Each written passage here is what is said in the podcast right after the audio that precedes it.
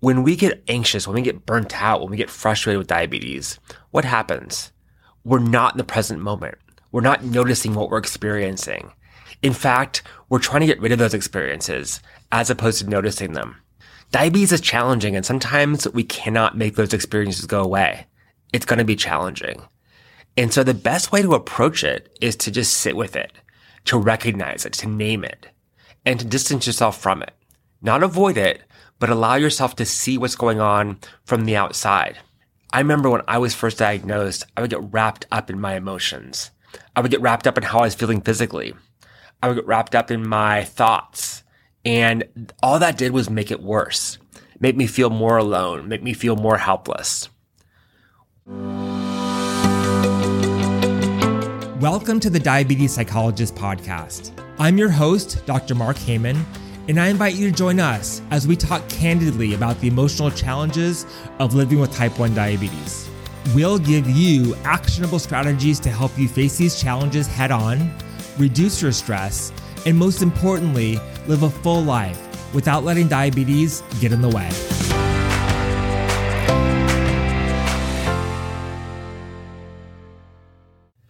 Hey there, welcome to the Diabetes Psychologist Podcast. I'm your host, Dr. Mark Heyman. I was diagnosed with type 1 diabetes 23 years ago in June. And I remember when I was first diagnosed, life wasn't easy for me.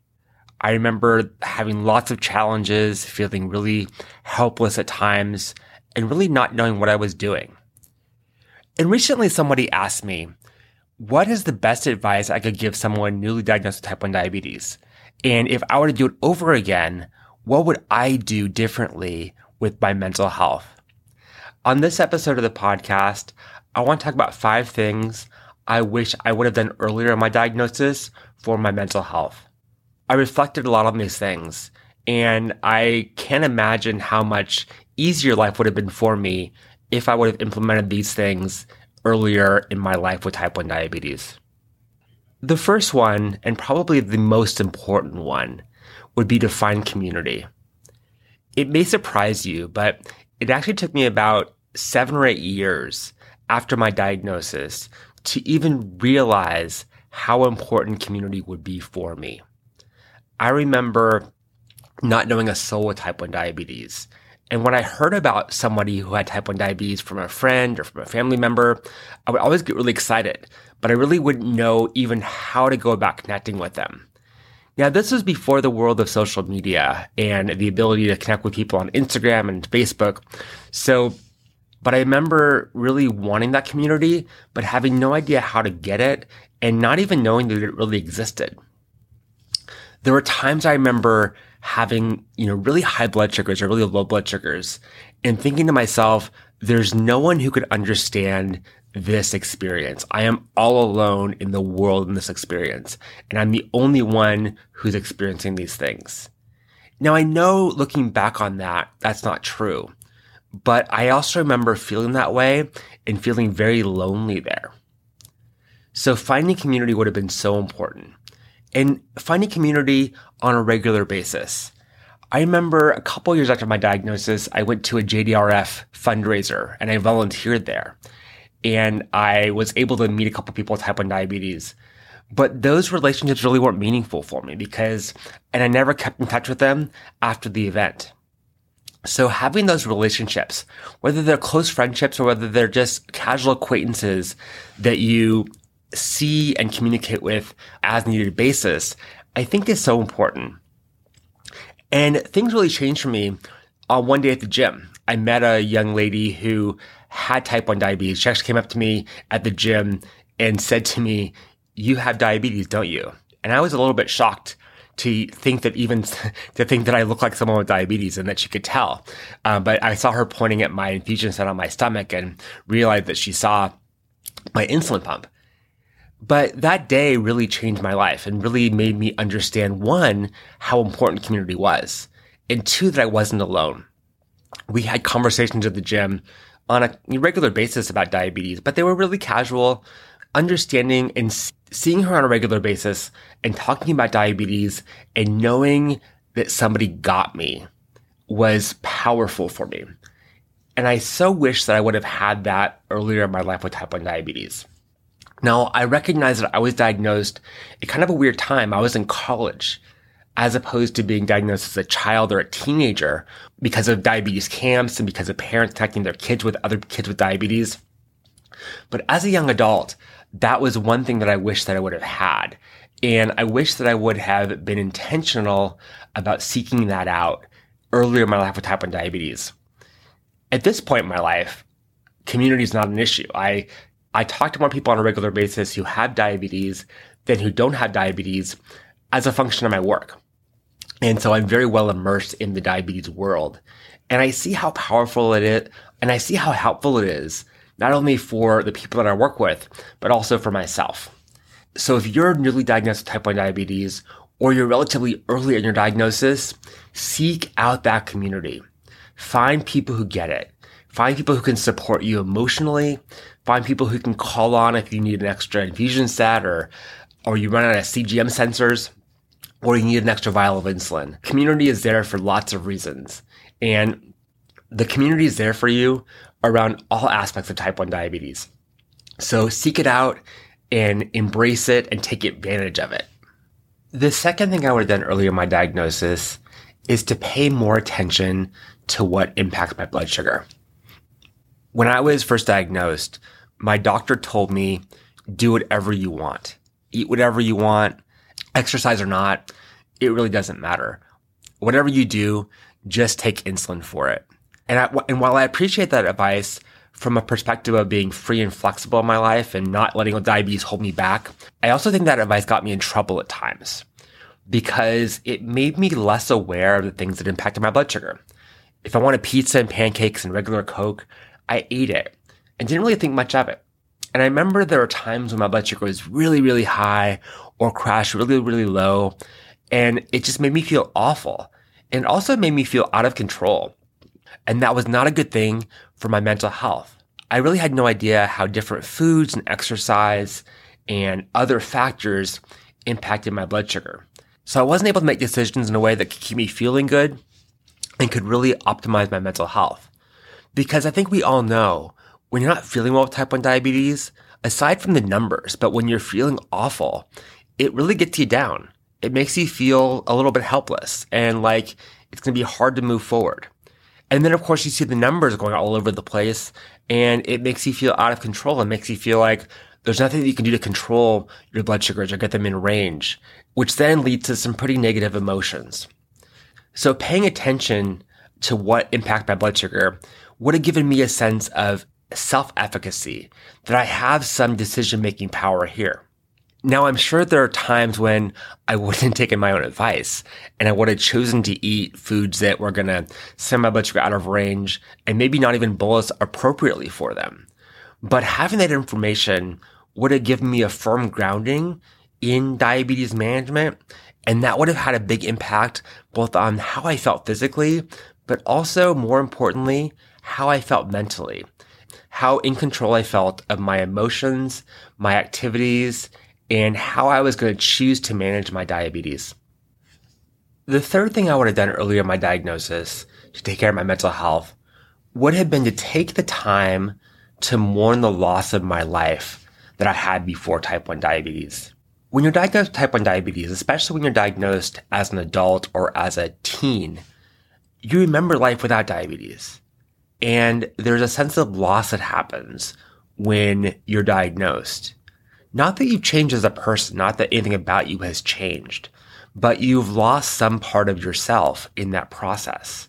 You've lost the time in your life when you could be completely carefree and not have to think about all the things that come along with living with diabetes.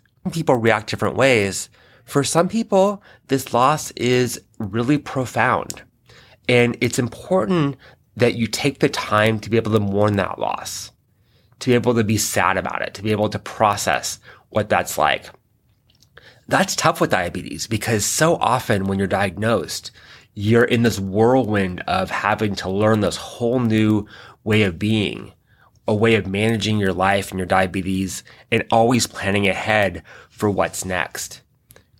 It's hard to take the time to set aside and just think and to mourn and to recognize what now is different in your life because you have diabetes. I remember that for me, I tried to push it aside and not even think that diabetes made me any different. And while I don't think that diabetes fundamentally changed me, I think that it would have been helpful for me to really take the time to mourn the loss of what I had before diabetes. That carefreeness, that ability to be extremely spontaneous, the innocence of not knowing what it's like to be really sick. Mourning looks different for everyone, but to be able to take the time and just recognize what is different now, what have you lost, and also what have you gained in the process, how have you become stronger, can be really helpful uh, that I was able to reflect on my life before diabetes and after and see how things had changed and see and, and look at the things that I missed about not having diabetes. The problem now, almost 23 years later, is that while I remember the time without diabetes, it's hard for me to remember the details of what life was like without diabetes. And so I really wish I would have taken the time to do this sooner, whether I would have done it intentionally or just allowed myself to mourn as a normal part of the process. I'm not sure but that would, I think that would have been helpful for me to really see the change as well as to recover from it. One of the purposes of mourning is to be able to go through that process and come out the other side in a good place. And if you don't mourn, if you push things aside or allow them to bottle up or just not even think about them, it doesn't allow you to make peace with the changes that have happened. And so if you're newly diagnosed, I would encourage you to take the time to mourn whether that's writing a letter to yourself before diabetes and letting yourself know what you miss, whether that's having a conversation with a friend or a therapist, or just taking some time to yourself and journaling and just reflecting back on your life and see how it's changed and see and, and feel the sadness that may be there. That sadness is normal and helpful and even necessary to be able to move past the trauma of being diagnosed with diabetes and move to a place where you're able to live peacefully with diabetes. The fourth thing that I would do would be to find a doctor who gets it. Now, I have an awesome endocrinologist right now. She's amazing. She gets diabetes. She gets the challenges of diabetes and she gets that I'm a human being who happens to have diabetes. But I'll be honest with you. She is the first doctor that I've ever had who is like that. I had doctors who didn't care at all and who were just there to write my prescriptions, check the box and get me out of there. And I have to tell you, having a doctor who gets it and who really understands the challenges of diabetes, as well as understands the medical part of diabetes is just so critical. It really makes the whole picture much more manageable because they're really integrating your mental health and your physical health together. They're not separate. They're an integrated part of life with type 1 diabetes. Having a doctor who recognizes that your life is not all about diabetes and the diabetes management is really the avenue that you need in order to live the life that you want. Having it be the end all be all is so important. I have to tell you that once I found this doctor, it was freeing. It really helped my mental health to have that support from her. I really wish I would have been intentional and found a doctor like her much earlier in my life with type 1 diabetes. I recognize that some people don't have that luxury because of their insurance or because of where they live. But I have to say that now that we have the ability to have telemedicine and it's much more widespread over the past couple years, finding a doctor who gets it can be so much easier. And trust me when I tell you that finding the time to identify that doctor and connect with them will pay off 10 times over for your mental health in your life with type 1 diabetes. And finally, the fifth thing I would have done earlier in my diagnosis is to practice mindfulness regularly. If you listen to this podcast at all, you know that in my opinion, mindfulness is one of the best things that you can do for your mental health with type 1 diabetes. But I'll be honest, I didn't start practicing mindfulness around my diabetes until way after my diagnosis. If you're not familiar with mindfulness, mindfulness is paying attention to your experience in the present moment without judging it. And as you can see, that is such a critical part of mental health and type 1 diabetes when we get anxious, when we get burnt out, when we get frustrated with diabetes, what happens? we're not in the present moment. We're not noticing what we're experiencing. In fact, we're trying to get rid of those experiences as opposed to noticing them. Diabetes is challenging and sometimes we cannot make those experiences go away. It's going to be challenging. And so the best way to approach it is to just sit with it, to recognize it, to name it, and to distance yourself from it. Not avoid it, but allow yourself to see what's going on from the outside. I remember when I was first diagnosed, I would get wrapped up in my emotions. I would get wrapped up in how I was feeling physically. I would get wrapped up in my thoughts. And all that did was make it worse, make me feel more alone, make me feel more helpless. Once I was able to start practicing mindfulness around diabetes, it didn't make diabetes feel better, but it made it easier to deal with. It made it easier to navigate. Really pesky thoughts become so much less charged. They were still there, but they didn't make me feel as bad as they had before.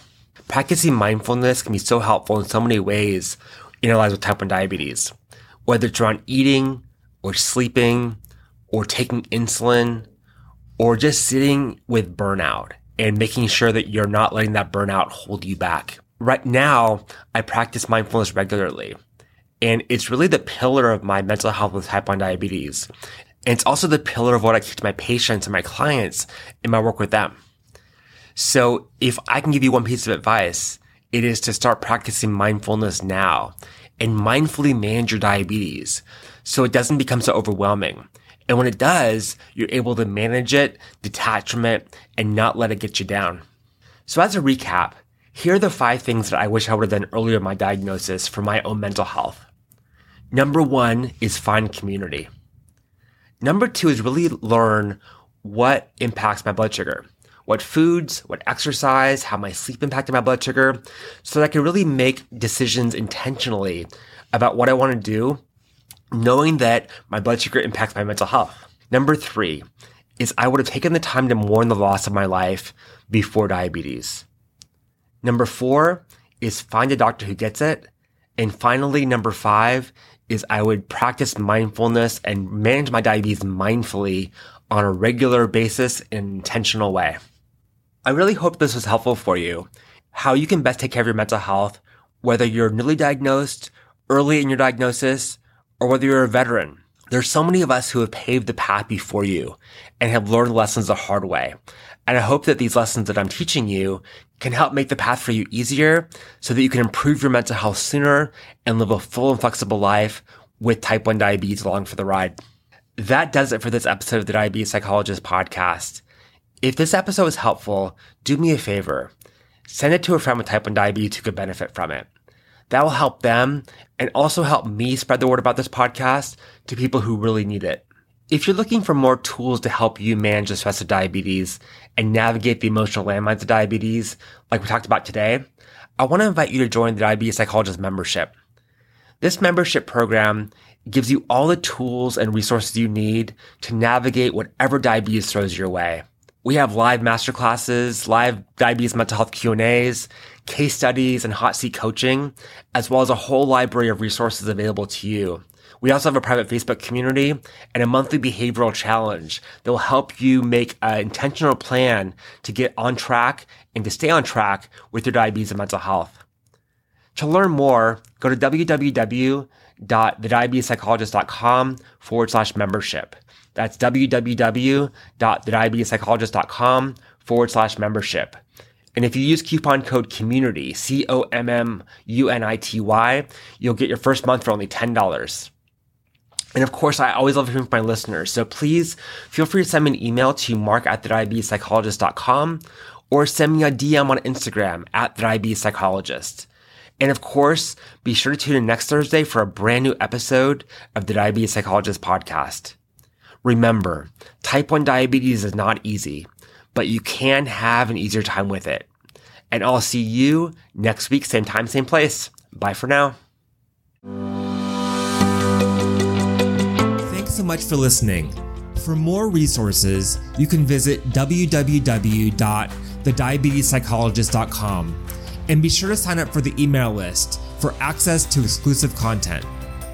I'm Dr. Mark Heyman, and tune in next time for the latest episode of the Diabetes Psychologist podcast.